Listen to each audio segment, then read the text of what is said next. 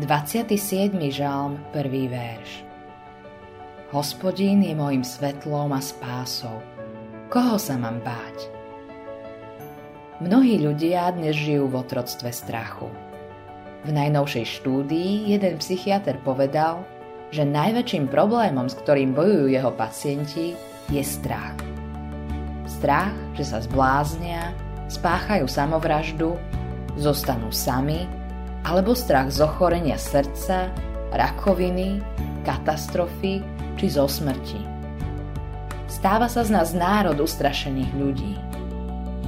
Po celé storočia v časoch ťažkostí, pokušení, skúšok, úmrtí a kríz Boh dodával odvahu srdciam tých, ktorí ho milovali. Biblia je preplnená uisteniami o Božej pomoci a potešení vo všetkých druhoch problémov, ktoré môžu vyvolať obavy v ľudskom srdci. Kresťania dnes môžu prísť k písmu s úplnou istotou, že Boh vyslobodí človeka, ktorý vkladá vieru a dôveru v Neho.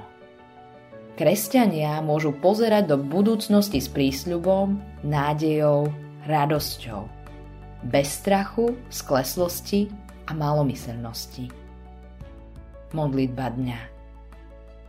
Uistenie o Tvojej láske premáha strach v mojom srdci, Pane. Autorom tohto zamyslenia je Billy Graham.